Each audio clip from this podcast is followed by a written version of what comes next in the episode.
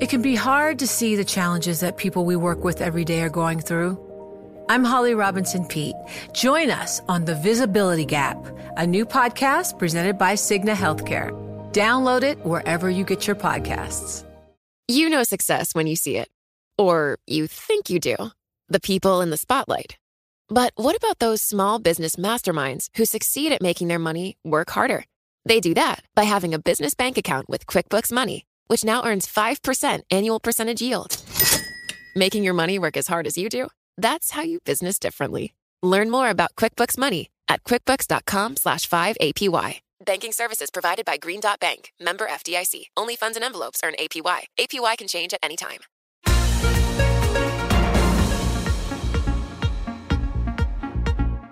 Welcome to the Bloomberg P and L Podcast. I'm Pim Fox, along with my co-host, Lisa Abramowitz. Each day, we bring you the most important, noteworthy, and useful interviews for you and your money, whether you're at the grocery store or the trading floor. Find the Bloomberg P and L Podcast on Apple Podcasts, SoundCloud, and Bloomberg dot com.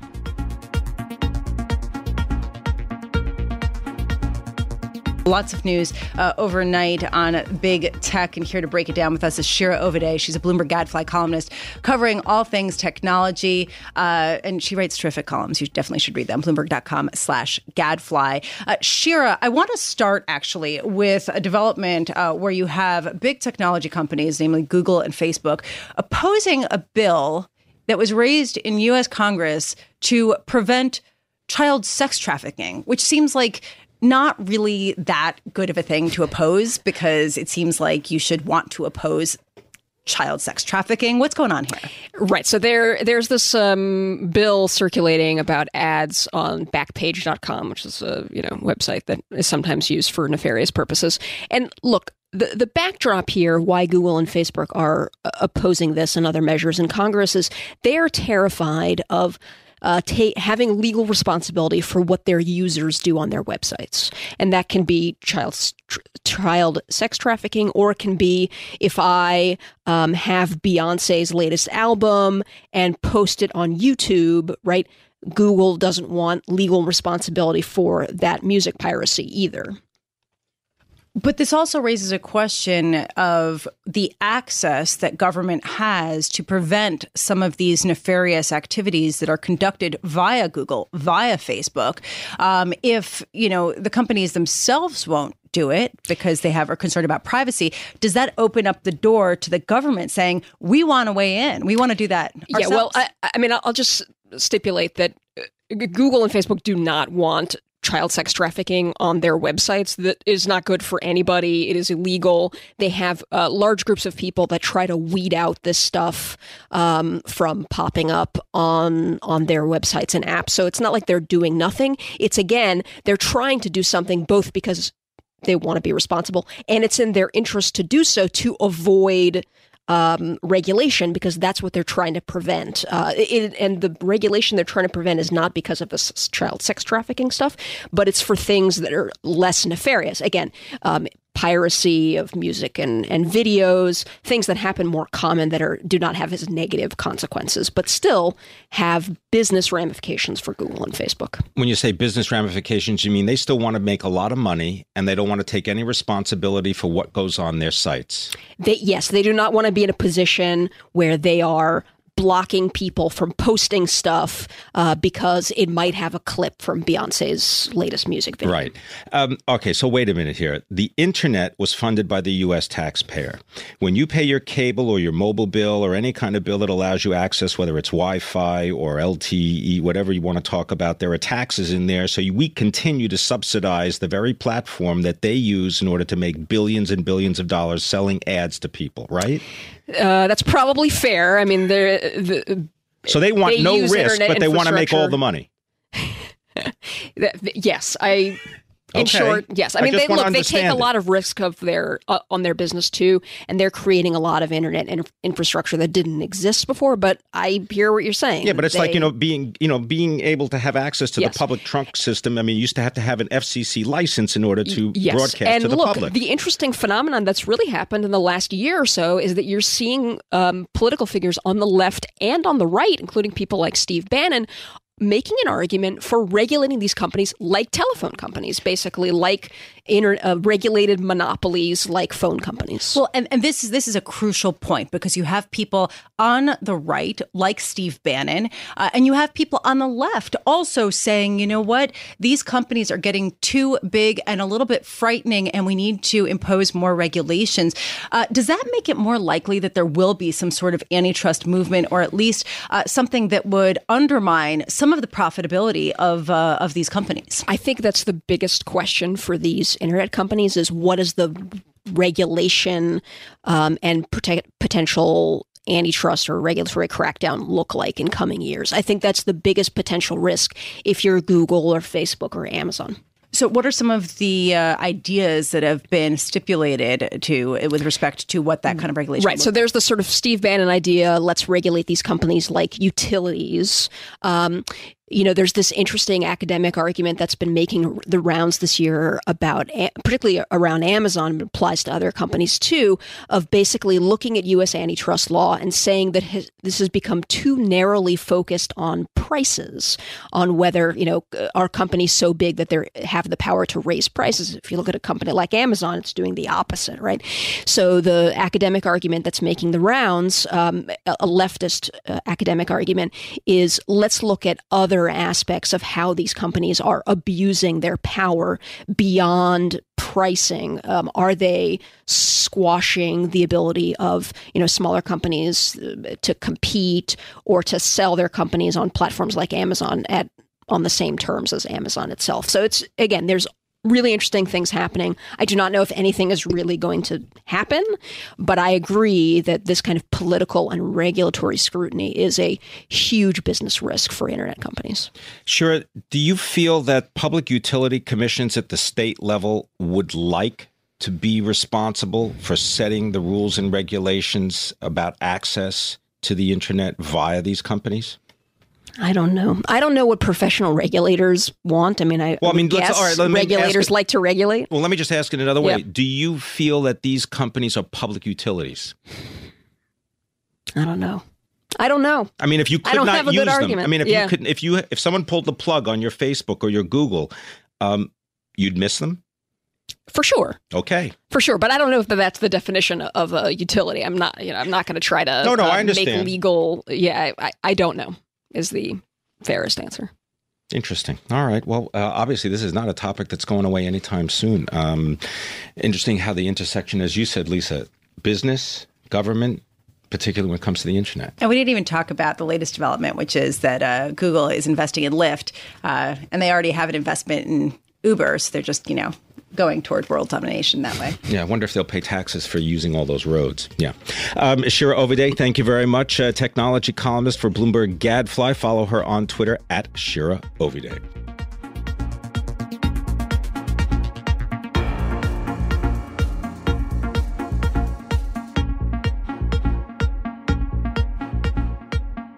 I want to bring in Henry Peabody. He is a portfolio manager at Eaton Vance, helping to manage more than three hundred billion dollars. He is at the Harvard Science Lab today in uh, Boston. And uh, Henry, thank you for being with us. I wonder if you could begin by just talking a little bit about the concept of liquidity and how that plays into what you believe people, uh, experienced investors, uh, knowledgeable investors will do if indeed we do not get Uh, an interest rate increase this year from the Federal Reserve?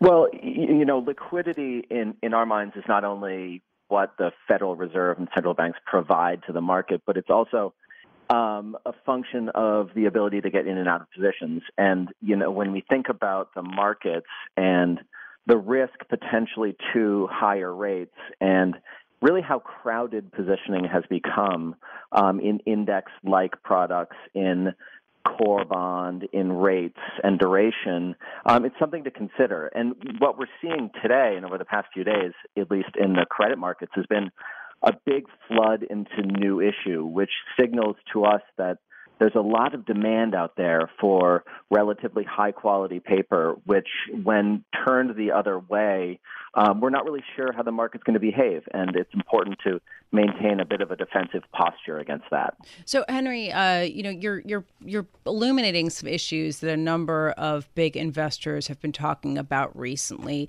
Uh, Golub Capital's chief executive officer said overnight in a Bloomberg television interview in Asia that investors are not getting paid for the risks they're taking, particularly in U S subordinated debt.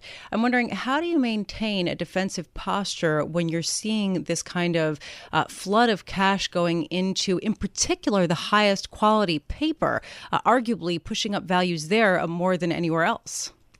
You know, you, you hit the nail right on the head. And I think that what you need to do is both maintain liquidity in the form of cash, and don't forget the cost of holding that cash in the form of drag or actually foregone income is relatively low today.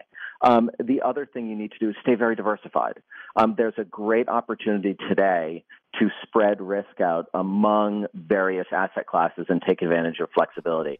Um, diversifying to local denominated emerging and developed market debt, depending on where you look, uh, is an attractive place. Diversifying into, for example, floating rate loans or the high yield space when uh, valuations are attractive. It's it's good to spread those bets out because benchmark-like strategies have gone very far. And when the tide turns, you need to know where that liquidity is going to be demanded, who's demanding it, and what the net result on the market is going to be. And it's it's wise to stay clear of, of much of that risk. Henry, I just want to point out that your Eaton Vance Multi-Sector Income Fund, which you help to oversee, it's about a five hundred million dollars fund, has performed better than ninety-nine percent of its peers over the past uh, year to date, and including the past twelve months. Uh, so far this year, you're up almost ten percent. Um, interesting that you're saying to go more toward cash. What's your boldest bet right now? Right now, the biggest lever we have pulled is the non-dollar space, and that's responsible for roughly half of that performance this year. Um, the dollar, you take take positioning, you take valuation, um, you think about the influence that the U S has globally or, or, or sometimes lack thereof, um, growth in Asia and synchronized global growth, and it all paints to uh, or points to a, a weaker dollar. Um, we've moved a long way, and we could very well pause. But if you're able to look at individual countries across the, sp- the span of the globe, not necessarily allocate to those indices, because as many of your guests point out, there's a great deal of richness in some of those indices and concentration. But look at reform stories, look at Asian growth, look at the lack of populism in LATAM, for example, and you can get exposure to very positive fundamentals away from U S credit and interest rate risk. So that flexibility to go across geographies and industries um, is, is fairly important in fixed income where things are valued very dearly. Henry, do you ever feel that you're whistling in the wind when it comes to talking about individual bond issues in a world where exchange-traded funds and indexes seem to be the flavor of the year? It seems it more and more these days. However, um, we're getting to the point where you know, we've shown with our results that active management is a is a powerful tool in fixed income where opportunities to differentiate yourself and take advantage of uh, market and liquidity conditions can be a real lever to pull. So we've shown that it works. Um, we also think that where the market is now with that flood of capital into one-way positioning um, is going to prove exceptionally beneficial to investors when those positions are unwound. We don't want to be in the way of a great deal of capital looking for liquidity. Okay, so let's talk about that unwind. Uh, first of all, how much have you boosted your cash holdings recently? Uh, and, and second of all, what would prompt that kind of reversal of the crowded positions? So we maintain, um, bet- you know, roughly ten to fifteen percent cash Um, in the fund, and it's been that way for the the recent past. And as for what might cause that, looking historically, just look at, for example, the slope of the Eurodollar curve um, against funds, and you see that the market tends to underappreciate the Fed. The market tends to project current conditions in the future, and today that's low vol, that's low rates, that's low inflation, that's crowded positioning. We like to project that into the future collectively. The market will underappreciate the Fed. Now, we don't need four hikes to get some ugly numbers in the ten-year note. The ten-year note has a nine-year duration. It trades at two twenty, and it's traded in one hundred fifty basis point range over the past couple of years. So you don't need much to get some negative numbers. And the mar- the market is not appreciating what the Fed is saying. Yellen wants to get the Q E unwind going before she potentially loses office. That's a much harder thing to reverse. So she wants her legacy to be that to be uh, uh, yeah. starting to, to go. So when we see that move higher, it's not going to take much. We could see some of this unwind. So right now I'm looking at a ten-year uh, Treasury yield of two point two percent. How high would it have to go to, to cause some some serious pain, and, and which uh, asset class is most vulnerable? Um, hard to judge how high it needs to go to cause pain. Um, probably, I think there's probably some technical selling, you know, north of two fifty, three percent, something like that, as a, that, I speculate. Um, I th- the most vulnerable places are that high-quality um, space. We've seen a flood of uh, of high-quality new issuance. We've seen um, recent in recent days focus on hold co-issuance, focus on carry trades, the focus on relative value instead of total return, preferreds, you know, coming to get some equity treatment. So this is very late credit cycle behavior. That doesn't mean growth can't extend things, but you're starting to see behavior that shows Um, that the market is getting a bit on the extended side. So it's that high quality area that is likely subject to some some some negative signs and investor disappointment. Henry Peabody, thank you so much for joining us. Uh, we love talking with you. Henry Peabody is a portfolio manager at Eaton Vance, which oversees three hundred billion dollars of assets and is based in Boston.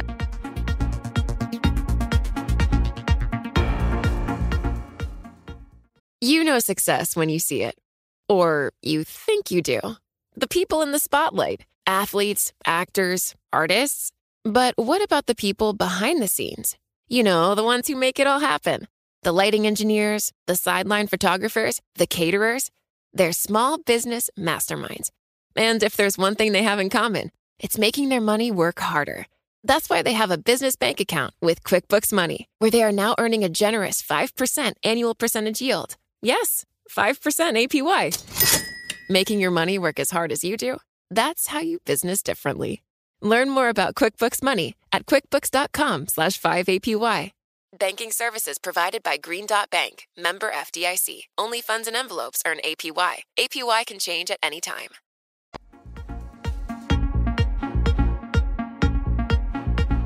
All right, let's turn our attention now to the U S dollar. How about buying dollars, selling treasuries, and then waiting for the U S Congress and the administration to agree on tax cuts? Is that a strategy? Well, Vincent Cignarella, our F X strategist for Bloomberg News, joins us here in our studio at eleven thirty. Uh, Vincent, so uh, is that the strategy that you see a lot of professionals employing? Uh, no, not really. the, buy, uh, the buy dollar trade, the Trump trade, that has been... Um, revised, shall we say, with the with the excitement, decimated, over, destroyed, annihilated. They're Go trying. On. They're as David said, you're trying to breathe some life in it. There's optimism everywhere. There's a hopium going on in the market right now. That on September twenty-fifth, we're going to get a tax plan that the Trump administration can put forward and get bipartisan support, and we will see fiscal stimulus in two thousand eighteen, early in two thousand eighteen. The reality of the situation is, from what I've read of it so far, is there's a very small chance this is going to be revenue neutral. And without a revenue neutral budget, this will not pass. Even Mitch McConnell has said he will not vote for a budget that is not revenue neutral. We'll never get the conservatives in the Republican Party on board. Certainly won't get the Democrats on board. The thing is dead in the water. So we'll see this all reverse. Okay. So since forward. We've seen the Trump bet just totally destroyed earlier this year with the yes. dollar plunging uh, the most for a period on record in some in some ways, um, I just have to wonder, you know, people, you start to get conspiracy theorists saying that the dollar isn't going to be used as a reserve currency as much. It's not as much of a haven currency because of all the uncertainty. Uh, we're not seeing that much of a surge in the dollar on the heels of the uh, yet another nuclear uh, test, or another missile test anyway, uh, by North Korea. What, what's going on here? The the reason for that is that every time we've seen the dollar rally, and every time we have seen um, a Treasury sell-off this year, it's been a great trade to fade. So when you see the situation in North Korea, and there there's there's not the appetite to buy dollars uh, as there was before, because the trade tends to revert and it and it doesn't hold. So it, it it's a very, very, it has been a very, very short-term gain trade, not a long-term winner. As you mentioned, this year, it's been a horrible trade. Pavlovian response by the dip. Yeah. I got to move on just to ask you this, this and move away from the Pavlovian response concept. You mentioned revenue neutral, right? Having to do mm. with the uh, tax reform plan that may or may not actually right. uh, get passed. How about, is it, is it re-election neutral as well? I mean, because what I understand Mitch McConnell, you know, Senate Majority Leader, what he says, but yeah. you know, all these congressmen and women, they, they have to run for re-election. Correct. And the president is still uh, popular in the districts where a lot of these conservative Republicans uh, represent. Mm-hmm. What if we do get some kind of tax reform plan? What does that do? Uh, then you will see the dollar rally. I mean, and, and you will see a sell-off in treasuries, because there will be essentially a, a positive fiscal response that will happen in two thousand eighteen. And what follows on that is the assumption then that, given you'll see fiscal stimulus, that gives the Fed more room to take rates down. Okay. And I'm just wondering, do you also see the possibility that companies will have to take the money that they have been using for buybacks and uh, dividend increases, and in order to get increased productivity, rather than hiring more people, People, they're going to invest it in technology. They're going to spend it on capital projects. They, they may. It depends on what their cost of capital is. And that's the whole story about bringing money back overseas. If you bring back money overseas, it has to be cheaper than your current cost of capital. Otherwise, it doesn't pay to reinvest. I think that if the dollar does strengthen, it's going to tank markets. Because if you think about it, uh, there's... You mean equities. Well, yeah, the equities. And, and wouldn't it also be, um, I mean... I, I don't know. My, my just, I'm just seeing all the leverage trades that have been built on a weak dollar, whether it's emerging markets, local currency, emerging markets, uh, whether it's oil and gold and things that are priced in the dollar. I mean, right. well, go- gold won't do well if the dollar rises, nor will emerging markets, because a lot of foreign, a lot of the emerging market countries have dollar-denominated loans. So as the dollar increases, their debt becomes more expensive. So E M tends not to do well when the dollar rallies. And also, there's been so much money that goes into local currency emerging markets from hard currency investors, namely U S investors. So if the dollar strengthens, that means that those emerging market currencies weaken, and poof, there yeah. go returns. Well, there isn't, there won't be an incentive to go into E M if the dollar strengthens, because you, you'll the dollar-invested assets will will flourish. It'll be very interesting to see how this uh, rolls. Uh, Vincent, thank you so much. Thank and you. can you can you give us just really quickly, what's your bet? Think it's going to weaken to the year end? The dollar, yeah. I, I don't like the odds of fiscal reform passing, and I think um, I think there are other things that are going to hold the hand of the Fed, so we're not going to see U S interest rates buoy the dollar higher. All right. Vincent Cignarella, he is not uh, drinking the glass of hopium. Uh, Vincent is our F X strategist for Bloomberg.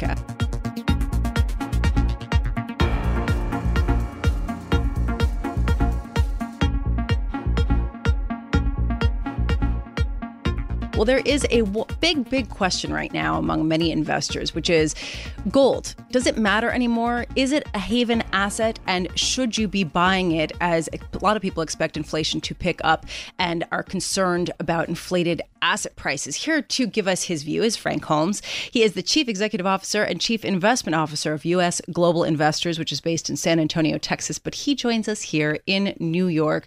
Uh, Frank, uh, you are bullish on gold. Go gold. Go gold. Why? Well, I think if you look back since this two thousand, the year two thousand, gold has far outperformed the S and P five hundred, which shocks people.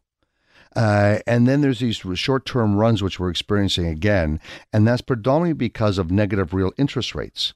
And whenever negative, to explain to your listeners, is whenever the government say, buy my bonds, my two-year, my five-year bonds, take away the monthly C P I number, gives you a positive or negative real rate of return.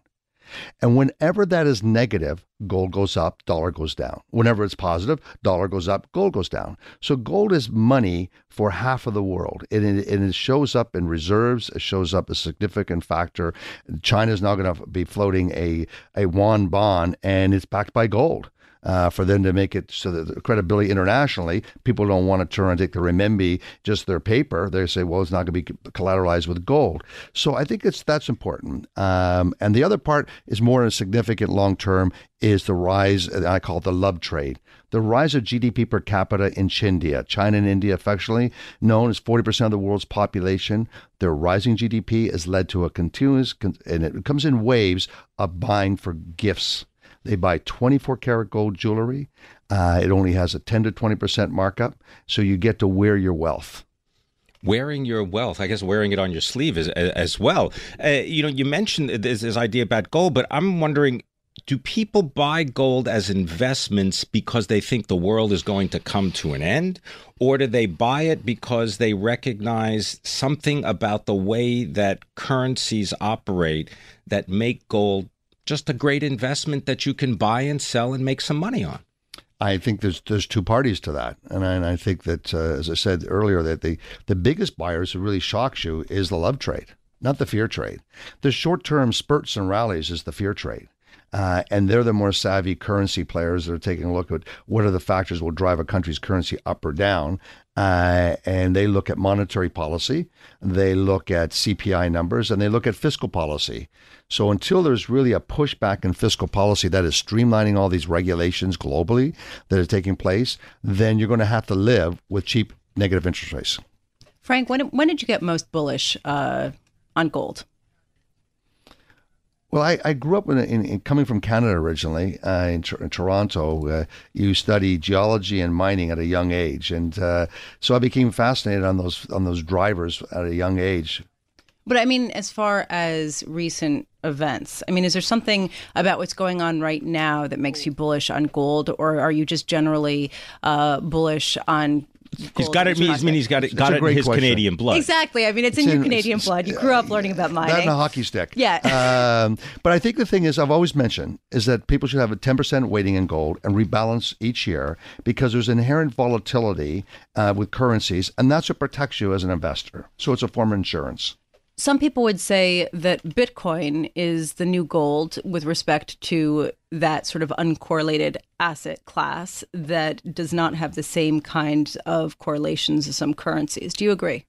No, I, I think that it's the most incredible exercise in crowdfunding.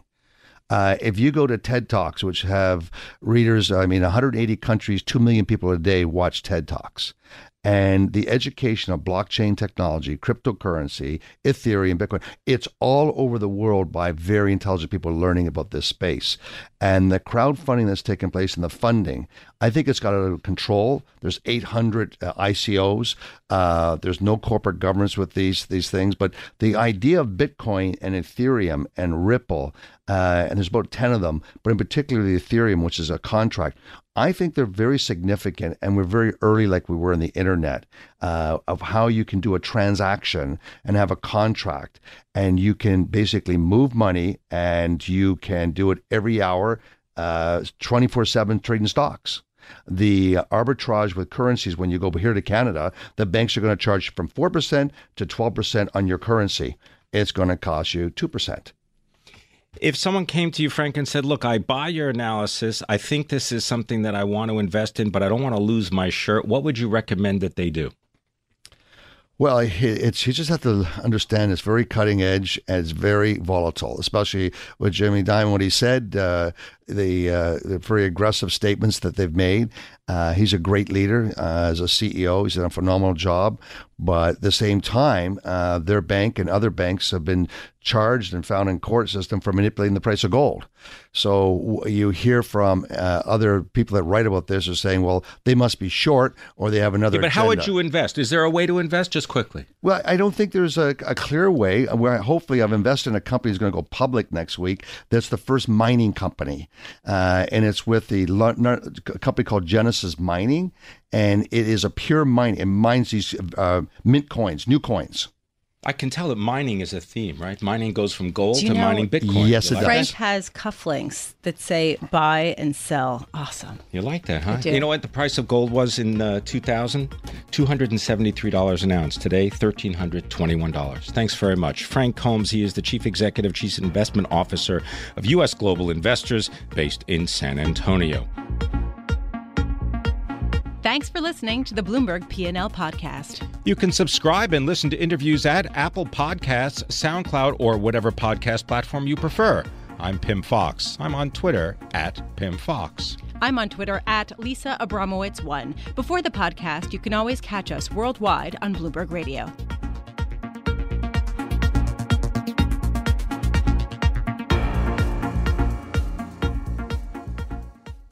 You know, it can be hard to see the challenges that people we work with every day are going through. Invisible struggles like stress and burnout, caregiving for a loved one, or being misunderstood. But insight, awareness, and empathy will help us better see the issues they're dealing with. And that can make us and our companies healthier, too. I'm Holly Robinson Peete. Join us on The Visibility Gap, a new podcast presented by Cigna Healthcare. Download it wherever you get your podcasts. From Silicon Valley to Wall Street, the promise and perils of artificial intelligence are playing out on the world stage. But what will the next phase of A I adoption look like? Which companies, from big tech to startups, will dominate? And where do the risks and unintended consequences lie? I'm Emily Chang. Join me at Bloomberg Tech in San Francisco, May ninth, to answer many of the industry's burning questions, alongside Snap's Evan Spiegel, Xbox President Sarah Bond, OpenAI's Brad Lightcap, top researcher Doctor Fei-Fei Li of Stanford, and many more. More details and just a few tickets left at bloomberg dot com slash tech S F.